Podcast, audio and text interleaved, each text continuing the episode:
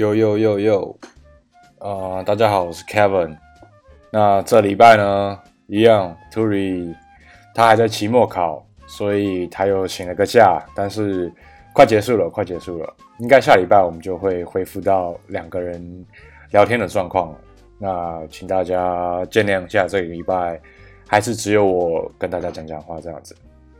那我来 update 一下最近的状况好了。呃，今天这一集我是在在高雄录的。我我基本上每次放假呢，我都会来高雄走一走这样子，因为我个人蛮喜欢高雄的。这一次本来一开始有比较特别的想法，是我想从台北骑摩托车走西半边下来这样子。远年轻嘛，年轻应该热血一下吧。我想租个租个摩托车这种骑下来，结果发现。太贵了啦，真的是办不太到，那个钱我花不太下去。那人家说，人家说环一圈比较划算，那环岛整圈我有一点孬，所以这次选择还是高铁下来吧。下次再说，下次再说，我以后一定会做，以后一定会做。嗯，高雄我为什么喜欢？我觉得环境还不错啊，就是东西我也觉得还蛮好吃的吧。呃，然后路又大，这边骑摩托车真的还舒蛮舒服的。相对于台北这样子，台北就是车多挤挤的，走走停停的。那高雄骑起来就还蛮舒服的，啊，环境真的还不错啊。现在现在水沟也都很干净了吧，对吧？呃，好了，不要那么敏感好了。今天聊聊话题，我的话题是呢，我觉得今天这集应该有点窄，但但我就是想聊，所以。忍着吧。那今天聊聊的呢，是我先聊聊我童年看的漫画。漫画这件事情，我觉得我是从很晚开始才开始看漫画的。我小时候好像没有看漫画的习惯，我也直到高中、大学那一段时间才开始有慢慢接触到漫画。呃，那段时间我自己心目中几个喜欢看的漫画呢，我跟大家分享一下。我觉得都还蛮蛮冷门的，我我觉得大家可能不是很清楚这样子。那我没关系，我就讲我自己最喜欢的第一部漫画呢，叫做《Cross》。Cross 呢，就是那个乌鸦的那个 Cross。那台湾的翻译叫做《漂撇男子汉》，它就是一部热血青春的，然后又有点中二的。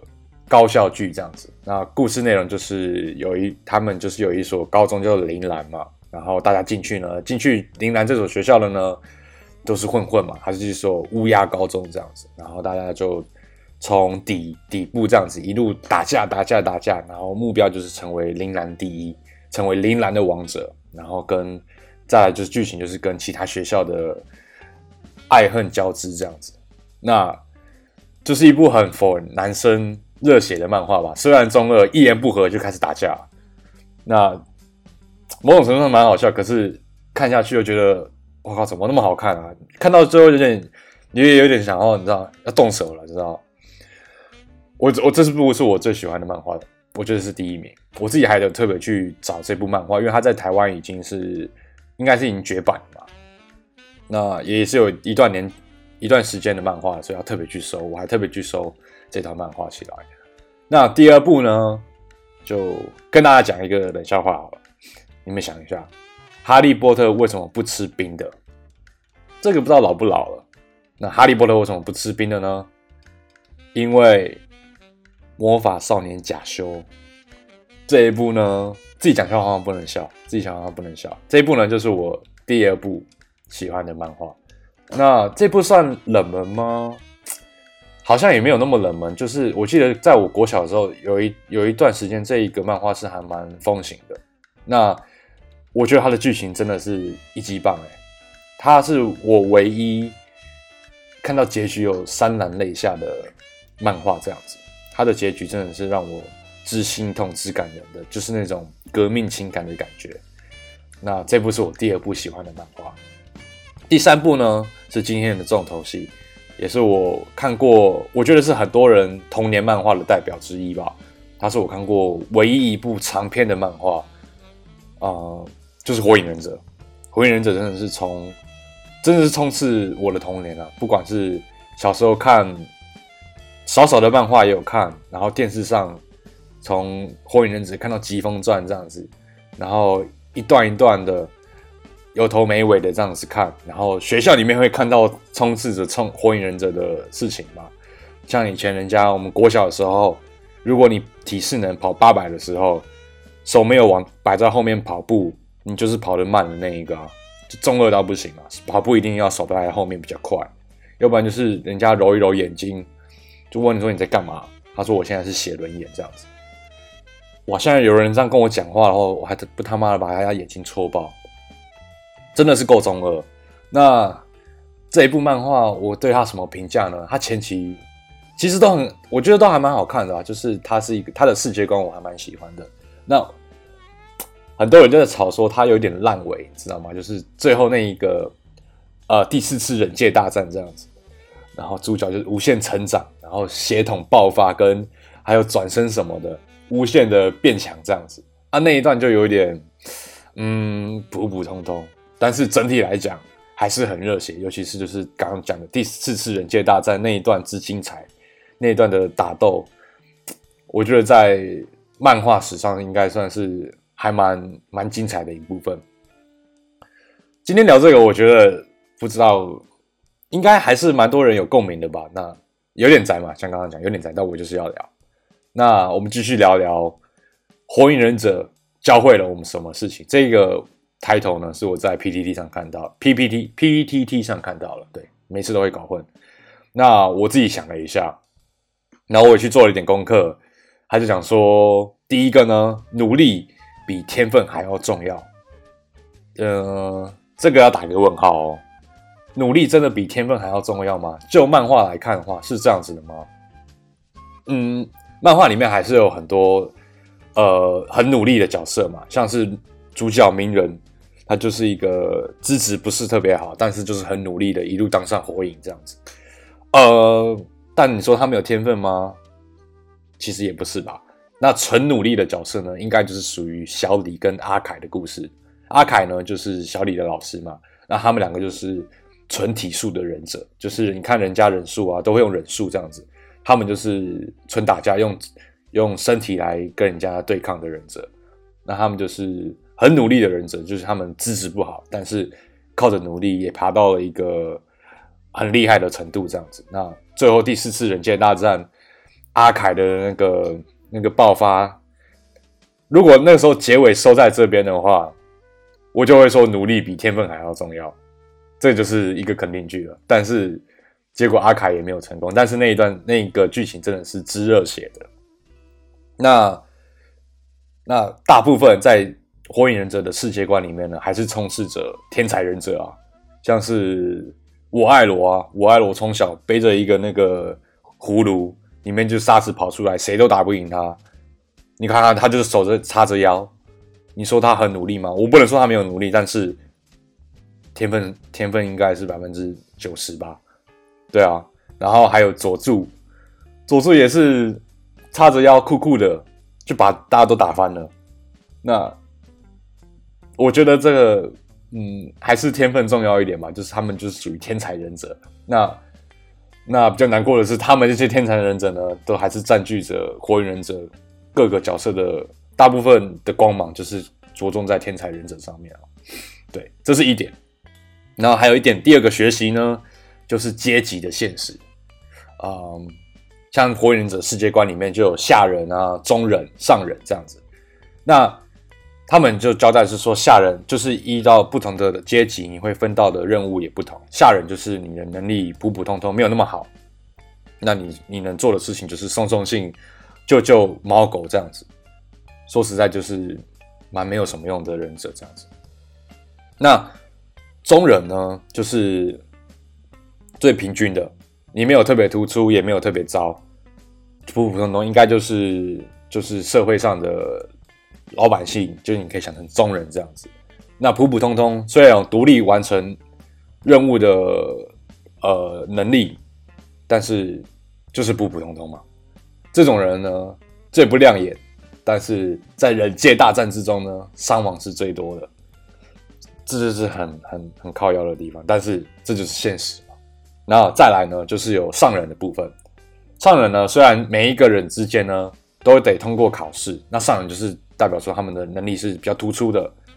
上人虽然必须通过考试呢，但是他需要透过火影影集的提拔，你才有机会到上人这样子。那这是我在网络上找的功课啊，可能有点出入，但我认我的认知是这样子，你需要一点影的提拔。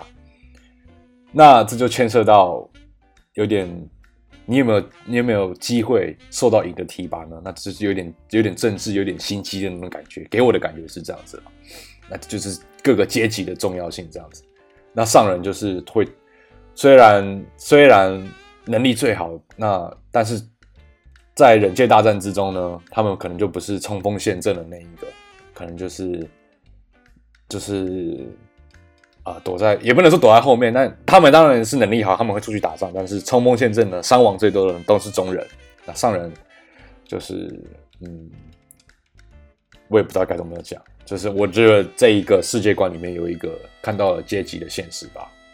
那第三个呢，就是大家一直在吵的，就是血统的重要性。那如果讲白话一点呢，你有没有选对爸爸？对，你看名人。虽然我刚刚说鸣人他很努力，他资质不好，但是其实呢，他的天分、他的资质是最强的。他是主角，他有主角光环啊，对吧？他的血统是最好的那一个嘛。你看他是他是第四代火影的儿子，然后又是什么阿修罗转世还是什么转世的？那你说天努力比天分重要了吗？嗯，好像不是哦。你选他鸣人选对了爸爸。好像其实后面就他的能力就靠靠着血统就在就在喷发了吧，对啊，那这是我觉得火看到火影忍者这一段故事里面有几个蛮有趣的的观察这样子。那还有一篇文章呢，也是在 PPT 上 PPT 上看到的 PTT，你看我有讲错，PTT 上看到了，就是很有趣哦。他说为何小樱春野樱如何如此？执着于佐助这样子，那跟大家说明一下，就是漫画里面呢，小樱从漫画的一开始呢，他就爱慕着佐助，但是佐助就是酷酷屌屌的屌哥嘛，他是什么？他是不想玩什么恋爱游戏，他就无感这样子。那这一个状况呢，在整部漫画里面其实没有太大的改变。那即便佐助想要曾经想要杀死小樱。那小樱就是还是非佐助不爱这样子。那虽然说最后他们修成正果了，就是到到《博人传》的时候，到漫画的结尾，嗯，小樱和佐助是有是有结婚的，也有也有也有一个女儿这样子。但是，但佐助在漫画里面没有投射太多爱慕之情在小樱身上吧？我认为是这样子。我看大家讲的也都是这样子。嗯，我还我看到一个很有趣的留言，他说：“为何小樱如此执着于佐助呢？”有一个网友留言呢，很地狱的留言哦，他说：“有没有谢和弦和他老婆的既视感这样子？”哇，这个这个留言，好不评论不评论，大家自己想，不评论不评论。那回到回到问题身上，就是小樱为何如此执着于佐助呢？那有一个说法之一就是。呃，大家常听到的“男人不坏，女人不爱”，这是真的吗？我不知道哎。我问我身旁的女孩子，她们说有一部分人是这样子，那不能套用于大家身上嘛？我事实上应该是这样子，没有错嘛。但是为什么男人坏，女人会爱呢？我做了一点功课，他说，呃，一点，其中一点呢是坏，代表你有打破规则。脱离舒适圈的勇气，这样子，所以你具备着打破着规规则的勇气，这样子。呃，以佐助为例好了，佐助他从小就是保持着要复仇的心态嘛，就是就是要对木叶复仇这样子，因为因为他对他们那个宇智波家族的迫害这样子，所以呃，某种程度上来讲，说佐助就是打破规矩。他不想要在木叶这个制度里面，他想要脱离脱离这个舒适圈，所以他还抱负着一个呃，我想要对木叶复仇的计划这样子。那这其实挺坏的吧？如果一个人说他要他要跟你们一个人哦，他一个人出来说要把你们全部人都打掉这样子，这超坏的啊！这女人会爱吗？爱吧，应该爱吧。那还有第二点呢，就是坏代表你的执行能力高，这和上一点有点类似。那因为女孩子呢，我觉得潜意识呢，她都会寻找着有能力来抚养。他家庭跟他自己的那个对象嘛，那那执行能力高的男生呢，就暗示着这一点，就是像从以前来讲，执行能力高在这边，你有能力去打猎，然后你有能力去抚养这个家庭这样子，那女孩子就会喜欢上喜欢上这个对象。那佐助呢？佐助说干就干，他说走就走。你说他执行能力高到爆表吧？他说要做就做，哎，他。没有犹豫哎，他就是要讲，他就是要做哎。那这个如果现实中有这种朋友，其实还蛮头痛的。我觉得这就是太中二了，就有点好像人家的话你也听不进去啊，要来就来。那其实还蛮还蛮还蛮糟糕的，我觉得。嗯，对。那第三点呢，坏，那女孩子可以展现母爱这样子。呃，这样子怎么解释呢？就是。嗯，越坏的男孩子自信能力高，那某种程度上会不会就是他还蛮独立的？因为他是独树一格，他就是坏的男孩子嘛。他不与他不不和相对于好的男孩子为一群这样子，他是独立出来的。那当坏的男人呢有求于女孩子的时候，女孩子呢就会展现出无比的母爱。那这就是其中一个呃。坏坏男人吸引到女孩子的说法之一吗？呃，大家可以想看看。我觉得这个有点像是交往时你的对象的反差萌吧。嗯，就是比如说他在外面表现是一个很很阳刚或者是很怎么样的形象啊，对你呢又有一个不一样的形象，就是他对你有一个不同程度的依赖或者是表现，这就是反差萌。我觉得是有点是这样子的概念了。那继续聊到佐助呢？佐助这个 这个男人真的是蛮坏的哦。这样讲下来，其实他符合坏的表现，其实都有符合了。那上面这个是说法之一，就是男人不坏，女人不爱。那第二个呢，这是我自己的说法之一哦，我自己的说法，就是小樱呢，是不是有斯德哥尔摩症候群？什么是斯德哥尔摩症候群呢？就是。呃，大家不知道，就是会天天看到新闻啊，比如说绑匪绑绑架了一个女孩子，把她关在地下室这样子。那久而久之，这个被关注的女孩子呢，就会投射情感在这个绑匪身上，就是她爱上了这个情呃绑匪，爱上了这个这个坏蛋这样子。那这个根据呢，这种事情呢，其实男女都会发生，那多发生于女性身上了，就是。呃，在很久以前呢，可能女孩子的的身份地位就是比较低嘛，所以可能两个部落之间在战争，那女孩子往往可能就会变成呃赢家赢家的俘虏之类的，那就会女孩子就会面临到呃生理上或者心理上的压迫啊，就是你呃对方可能会对你性暴力啊，或者是什么样的压迫，所以。女孩子呢，为了要自保，所以她就会投射于她想要投射于这个现况，就是她想要适应这个现况，所以她就会衍生出一种自卫心理的状态。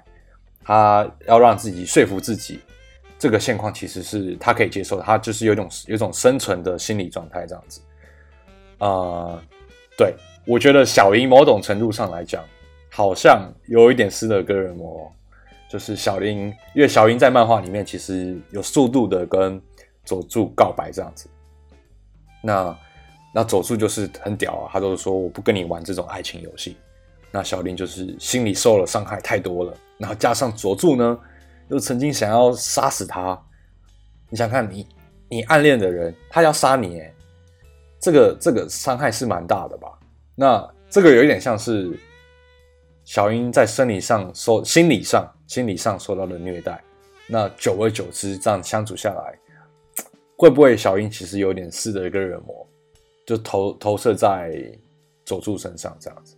这是我觉得其中一个说法吧，就是小樱为何如此执着于佐助？他其实有点自卫，心里有点自卫心理的状态。那回到佐助，刚刚还就是老话一句，就是佐助真的是一个王八蛋，他真的很坏。我真的我这样觉得，他虽然够帅，但是这样漫画看下来呢，整部漫画其实就是围绕在。一开始就是小呃鸣人小樱他们要去追回佐助嘛，佐助就是那个王八蛋，他说走就走，说说干就干，然后他就跑走了。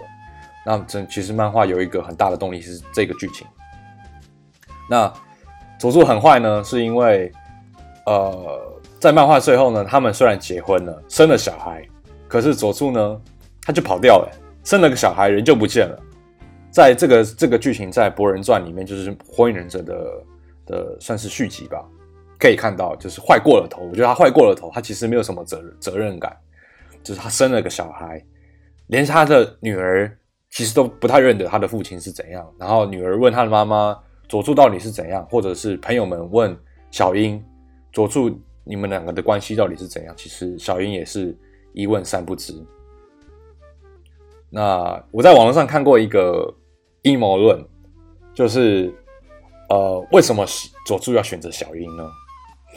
呃，因为佐助呢，其实在漫画里面交代是，他应该是宇智波一族的少数的血统，或者是最后的血统了，所以他要保留这个血统啊。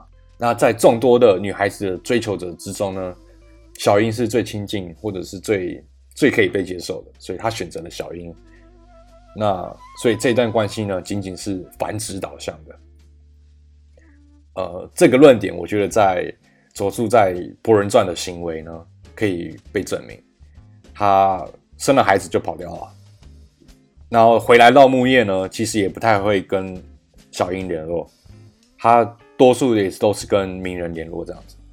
那这是阴谋论了，就是为了为了保保留这个血统这样子。呃。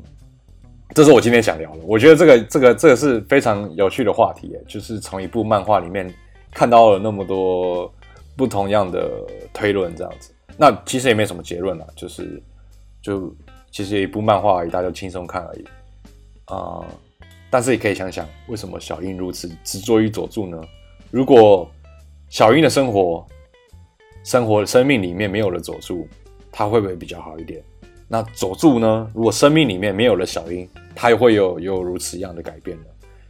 蛮有趣的，大家可以想一下。那呃，差不多到结尾了，就是今天想要聊聊聊这两个话题。呃，上次上次的单口的表单口的表现，就我一个人讲话的表现呢，好像没有那么好。嗯，就是收听上的表现没有那么亮眼。那大家可以给我一点回馈啊，像是比如说我的我的。